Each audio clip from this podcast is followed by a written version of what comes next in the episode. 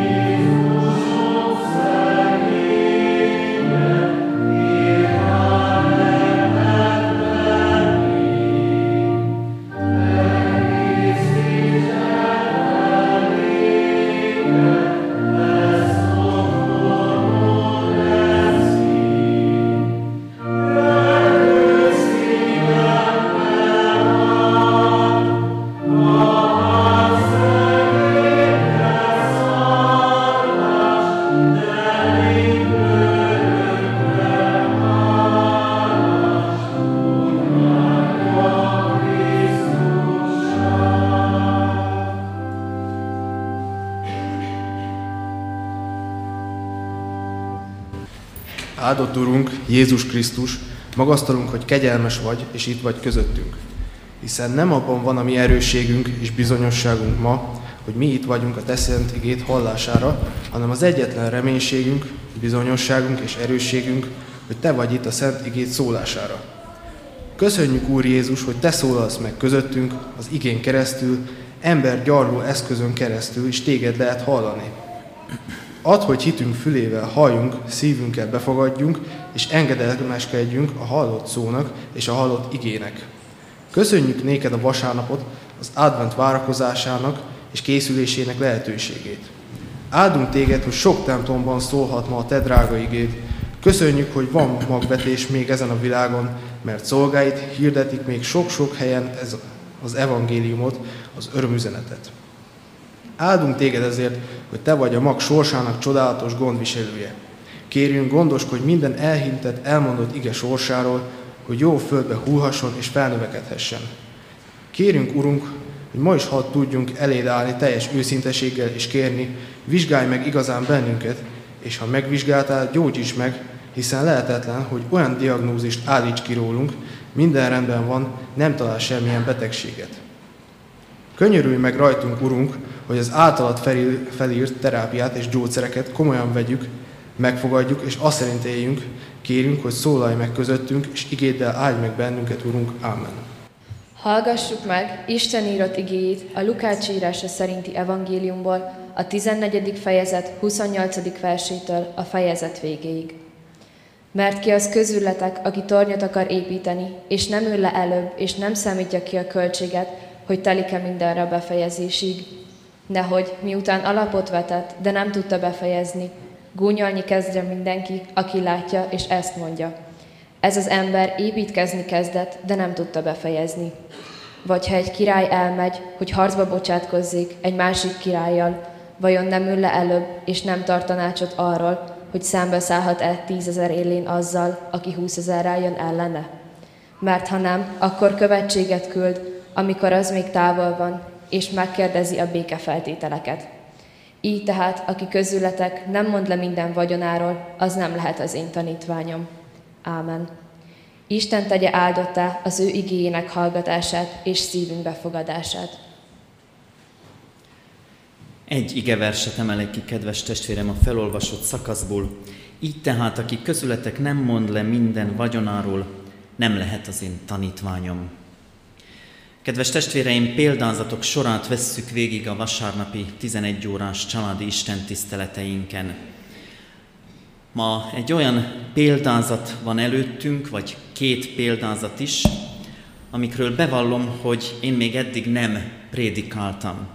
Mikor megnéztem a kijelölt igeszakaszt, az volt odaírva, hogy toronyépítés, hadba vonulás, akkor itt döbbentem, figyeltem, hogy egyáltalán hol van ilyen példázat a Bibliában. Rácsodálkoztam, hogy én ezt a példázatot nem ismerem.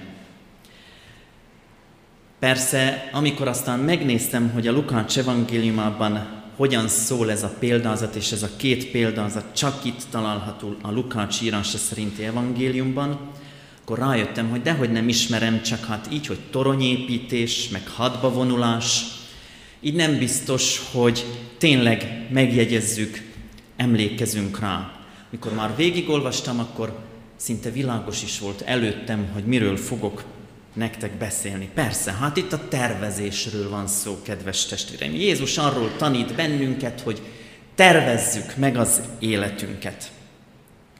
És arról beszél, hogy ennek a tervezésnek kell, hogy legyen egy vizsgálati szakasza meg kell vizsgálnunk, amihez neki kezdünk.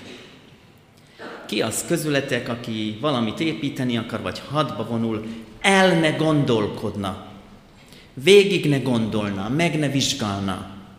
Az érettségizők nyilván számolják a pontokat, miből, hogy és mennyit kell majd szerezni. Bár most még csak péntekig gondolkodnak, vajon hogy sikerül a fodrásznál a haj, a tánc, és aztán majd talán elérkezik a tovább gondolás lehetősége is, hiszen mi refisek szalagavatóra készülünk. Eddig tart talán most egy végzős gondolkodása is. Megvizsgálták, mire képesek, tisztában vannak vele, de hadd hívjam föl a figyelmünket, kedves testvéreim, arra, hogy ennek a megvizsgálásnak van két veszélye amit mi szoktunk általában magyarok rendkívül jól űzni. Az egyik az, hogy ha van valami ötlet, van valami elképzelés, akár építkezés, akár hadba vonulás, és ezt most kezeljük jelképesen idéző jelbe, amikor te hadba vonulsz, amikor te tervezel, építkezel, akkor lehet, hogy az az első reakciód, hogy ez nem kéne hozzá kezdeni. Ugyan már minek? Ehhez túl sokat kell tanulni. Ezért túl sokat kell dolgozni. Ez túl nagy áldozatokkal jár. Ez lemondásokkal jár. Akkor inkább minden maradjon a régiben, maradjon minden úgy, ahogy van. Inkább hagyjuk. A másik reakciónk meg az, hogy meghallunk egy rendkívüli ötletet, vagy van egy ötletünk, és akkor a körülmények, a keretek azok nem érdekelnek, mert olyan szenzációs ötletünk támadt, hogy mindegy ki mit gondol, mindenkin átgázolunk. Egyszerűen belevágunk. És keresztény körökben még úgy is működik ez a dolog, hogy az Úristen majd úgy is megáldja. Ő majd gondoskodik. Hát az a dolga, nem, hogy ha én belekezdtem, akkor majd ő úgy is megteremti hozzá a kereteket. Azt kezdjünk bele, majd lesz valahogy. Az egyik a kis hitűség, a másik a vakmerősség, ami ennek a példázatnak a kapcsán így megfogalmazódott bennem. De azért valljuk be őszintén, hogy vannak olyan terveink, amikhez igenis hozzákezdünk, és tervezünk. Tervezzük, hogy eljussunk egy kezdési ponttól a végcélhoz. Nem vagyunk kishitűek, nem vagyunk vakmerőek, de azért gondoljuk végig, hogy mindannyian végigjárjuk az egyik és a másik utat is, magamat is ismerve. Van, amikor rögtön megvizsgálom, hogy de miért ne csináljuk, sorolom is az érveket. Ez azért nem jó, mert, és az az akadálya, hogy a vakmerőség meg az, hogy de csináljuk, mert ez egy szenzációs ötlet, aztán majd a körülmények alakulnak. Én a Károli Gáspár Református Egyetem is oktatok, mentálhigiénés szakon, felső oktatásban olyan értelemben, hogy már diplomás felnőtt képzés ez a mentálhigiénés képzés, és van egy ilyen tárgyunk, hogy mentálhigiénés projektmódszer. De minden projektmódszer, minden technika, vagy minden terv, amit elkezdünk, az gyakorlatilag végigmegy egy olyan szempontrendszeren, amit úgy nevezünk szakmailag, hogy SWOT analízis. Miről is szól ez? Ez a SWOT analízis arról szól, hogy felmérjük a tervünk megvalósíthatóságát, és ehhez szempontokat gyűjtünk. Erről szól ez a példázat is. Jézus azt mondja, hogy aki építkezni kezd, meg kell, hogy vizsgálja, hogy rendelkezésére áll-e minden. Aki csatába megy, megvizsgálja, hogy hogy áll a haderejével, és az ellenség hogy áll a haderővel. A SWOT analízis szintén ezt tükrözi. Megvizsgálja a belső és a külső lehetőségeket és akadályokat. A belső tényezőket erősségeknek, a külső tényezőket lehetőségeknek nevezi. Az akadályokat vagy gátakat pedig belső gyengességeknek vagy veszélyeknek, ha külsőek. Mik a mi gyengességeink belülről, és mik a mi erősségeink. Milyen külső támogatást és milyen külső veszélyeket kell szembe venni, figyelembe vennünk. Itt a csatába indulásnál meg kell vizsgálni, hogy mi milyen erősek vagyunk. Oké, okay, hogy erősek vagyunk, de ha csak tízezer erős katonám van a ellenségnek, meg húszezer, akkor mégiscsak van egy belső gyengeségünk is. Kevés az emberem. Külső lehetőség, hívok segítségül egy másik király seregét, hogy legyőzzem az ellenséget. Fenyegetettség, mi van, ha a másik király átáll az ellenfél oldalára? Ilyen és hasonló módon lehet az életünket is, és minden tervünket megvizsgálni. Ez egy nagyon egyszerű, vagy nagyon leegyszerűsített módszertana annak, de nagyon fontos módszertana annak, hogy hogyan tervezünk. Mi most csendes napra is készülünk, és mindig, amikor már elérkezem a csendes nap egy szervezésének egy pontjára, eszembe jut, hogy a legelején is, hiszen elvileg oktatom is, miért is nem csinálom meg ezt az analízist, én magam is, minden tekintetben. És nem biztos, hogy elég, hogyha egyedül csinálod meg. Jó, ha van hozzá egy segítőd, aki rávilágít, mert nem biztos, hogy a saját erősségeidet jól méred föl. Nem biztos, hogy a saját gyengességedet jól látod, vagy hiányosságodat. Nem biztos, hogy látsz egyéb lehetőségeket, míg a másik tud segíteni, hogy hová, merre lehetne indulni, hogy újabb külső lehetőségeket, támogatást szerezzünk. És lehet, hogy nem látod azokat a veszélyeket, amiket más észrevesz. Külső és belső szempontból arra hív tehát Jézus bennünket, hogy jól vizsgáljuk meg a magunk terveit, az életünk tervét, a hétköznapjaink tervét, azokat az apróbb és nagyobb projekteket, amiket az életünk során véghez viszünk, vizsgáljuk meg, mi a pozitív oldala, negatív oldala, erőssége, gyengessége, mérjük fel a külső lehetőségeket és veszélyeket is. Kedves testvérem, azt gondoltam, amikor idáig jutottam a prédikáció írásában, hogy kérem szépen kész vagyok. Hát ez egy nagyon egyszerű példázat.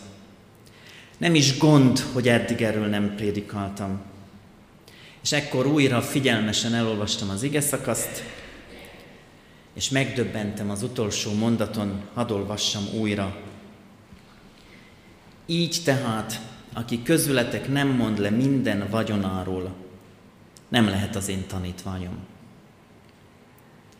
És akkor itt egy kicsit összekeveredtem. Azon gondolkoztam, hogy eddig teljesen jó úton járok, értem, mit akar mondani Jézus a példázattal, és nyilván a körülötte lévő hívek, hallgatóság is érti, miről beszél Jézus.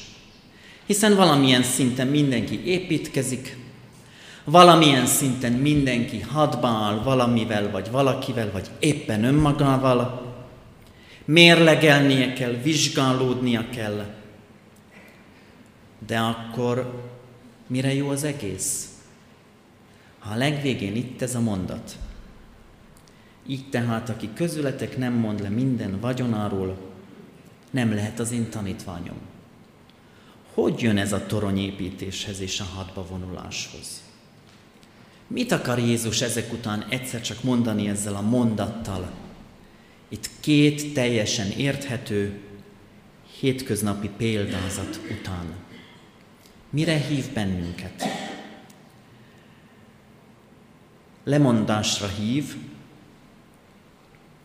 és úgy is mondhatnám, hogy arra tanít bennünket, hogy mindezt alázattal végezzük. Mintha azt, mondhat, azt mondaná az Úristen, hogy tervezz, tervezhetsz, igen, felelősen gondold végig az életedet.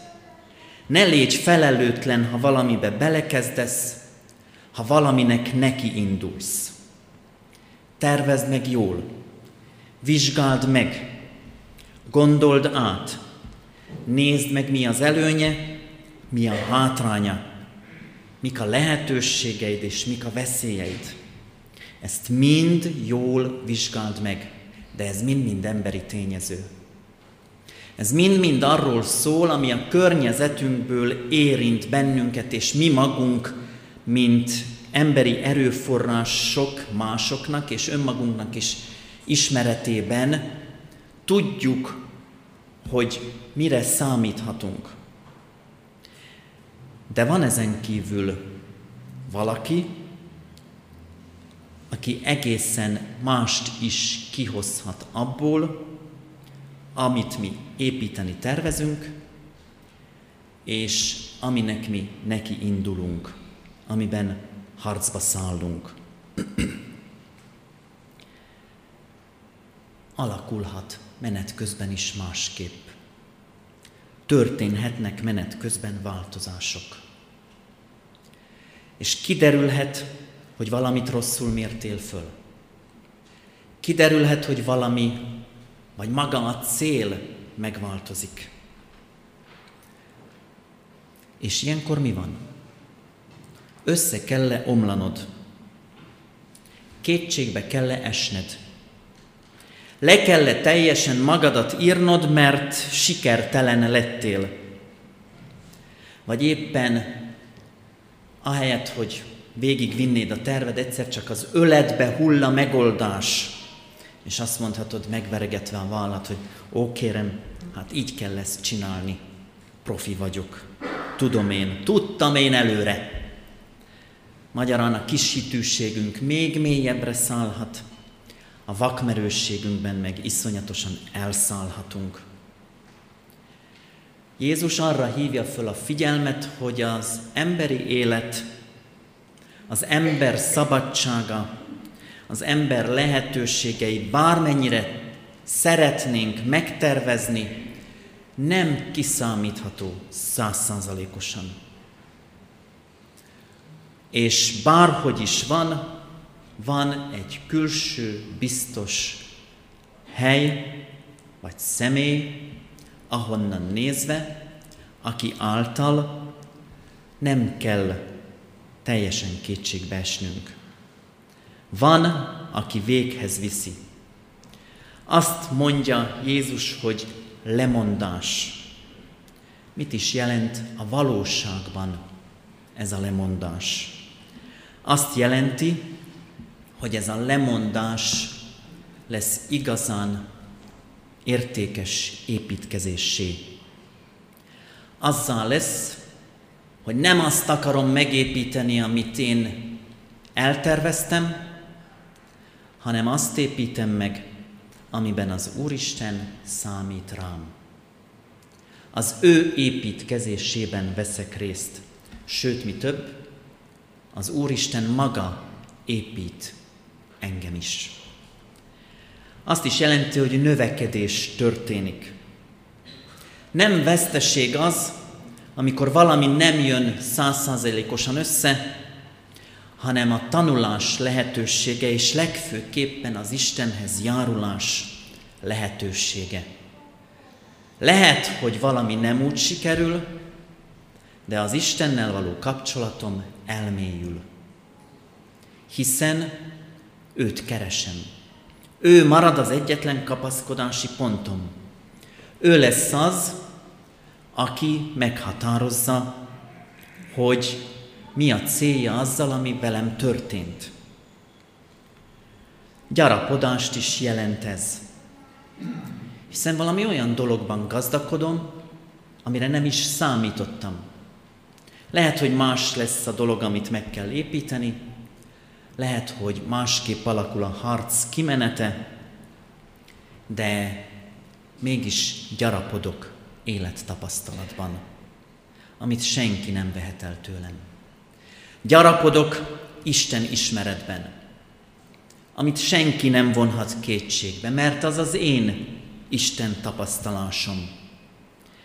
Gyarapodok, mert az Úristen elkészítette számomra azt a lehetőséget, hogy ő általa, ő általa gazdagodjak, növekedjek, építkezzem, gyarapodjak.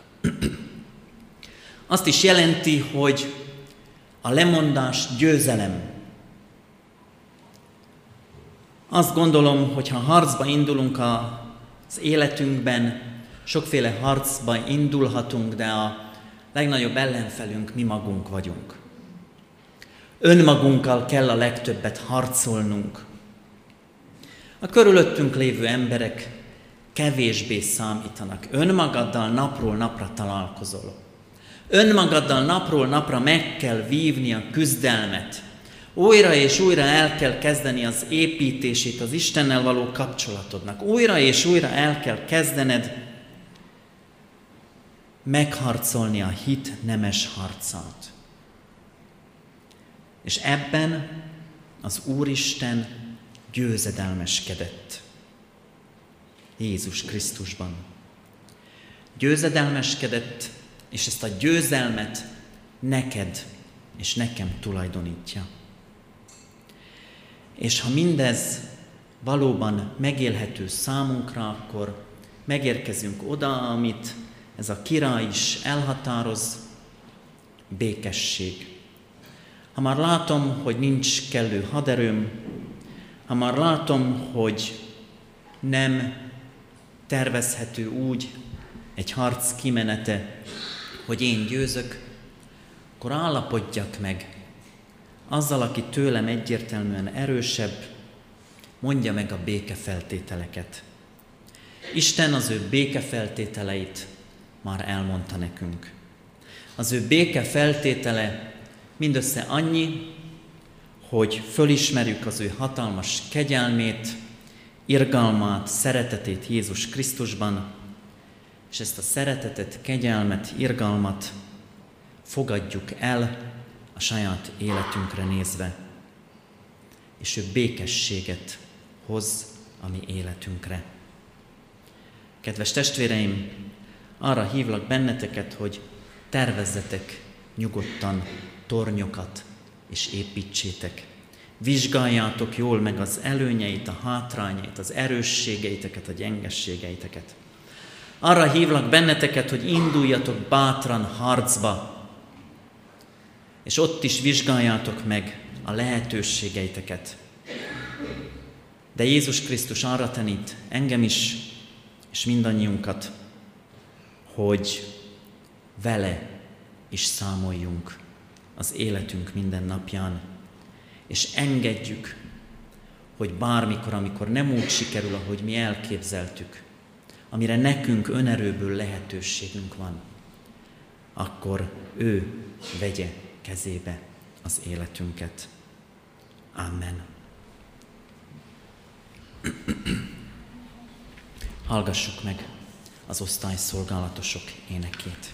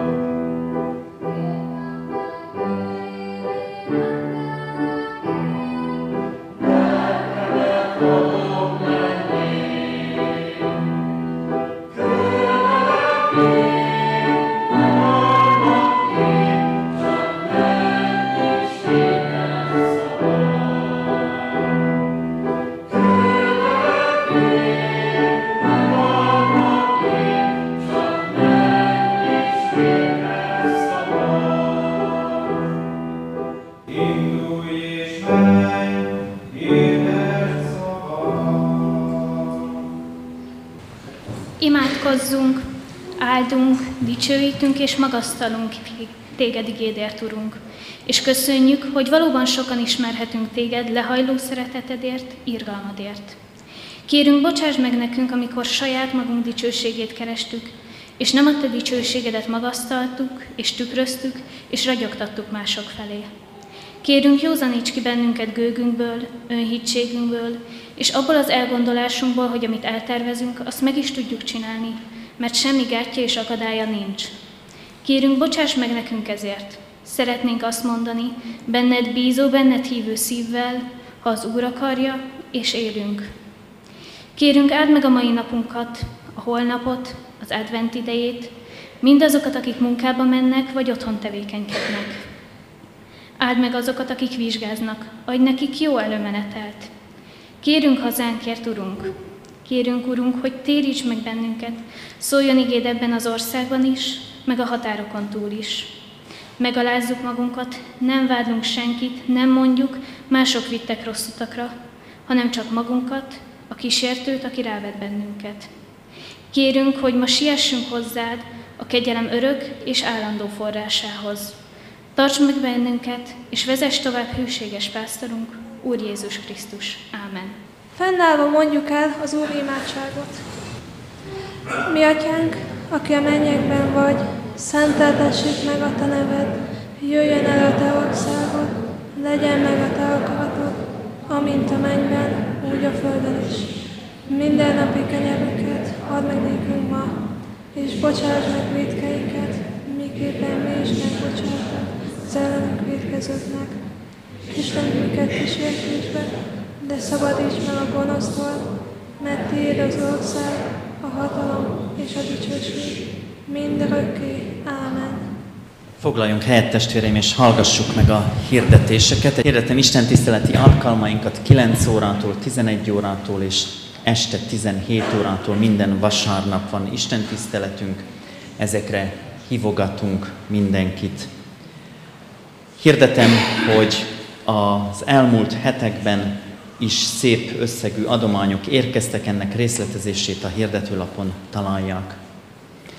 Az idősek és magányosak urvacsorás istentiszteletét tartjuk december 16-án hétfőn 10 órától a gyülekezeti központ Tótendre termében.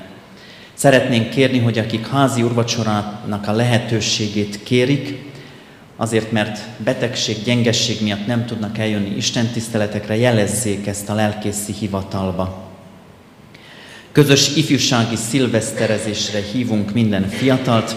Kezdés december 31-én este 6 órakor az ifjúsági galérián. Programjáték, vetélkedő áhítat, elcsendesedés, film, bennalvás. Az utolsó tanítási héten, tehát a jövő héten csak pénteken este 6-tól van karácsonyi ifi alkalom. Nyári többgenerációs táborunk időpontját is már hirdetem, aki hosszú távon szeretné a jövő nyarat tervezni, már fölírhatja a naptárába, hogy július 27-től augusztus 1-ig tart a gyülekezeti többgenerációs táborunk felső tárkányban. A karácsonyi cipősdoboz akcióra emlékeztetek, illetve arra, hogy egyházközségünk két közadakozást hirdetett az idén, az egyiket a templom felújításra, a másikat a Széchenyi Városi Gyülekezeti Központ felépítésére. Felhívom a figyelmet a 2020-as évi egyházközségi választói névjegyzékre, melybe a felvétel feltétele a 2019-ben befizetett egyházfenntartói járulék.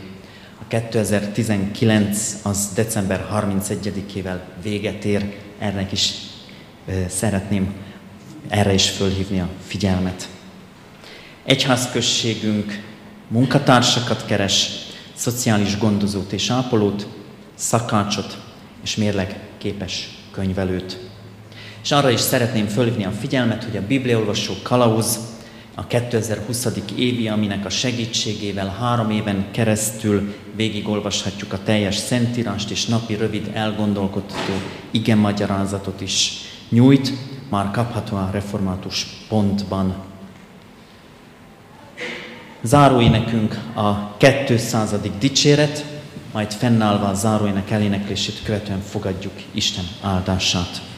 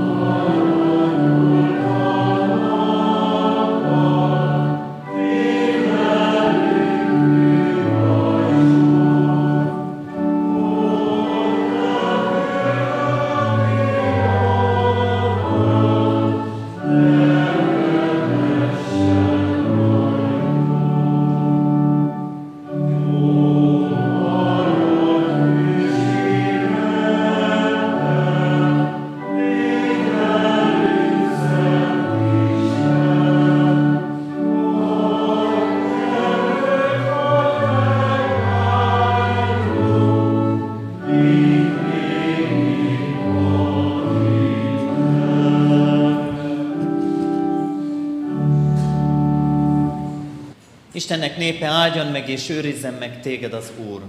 Világosítsa meg az Úr az ő orcáját, te rajtad, és könyörüljön te rajtad. Fordítsa az Úr az ő orcáját, tereád, és adjon békességet néked. Amen. Áldás békesség mindenkinek áldott adventi vasárnapot, jó étvágyat az ebédhez.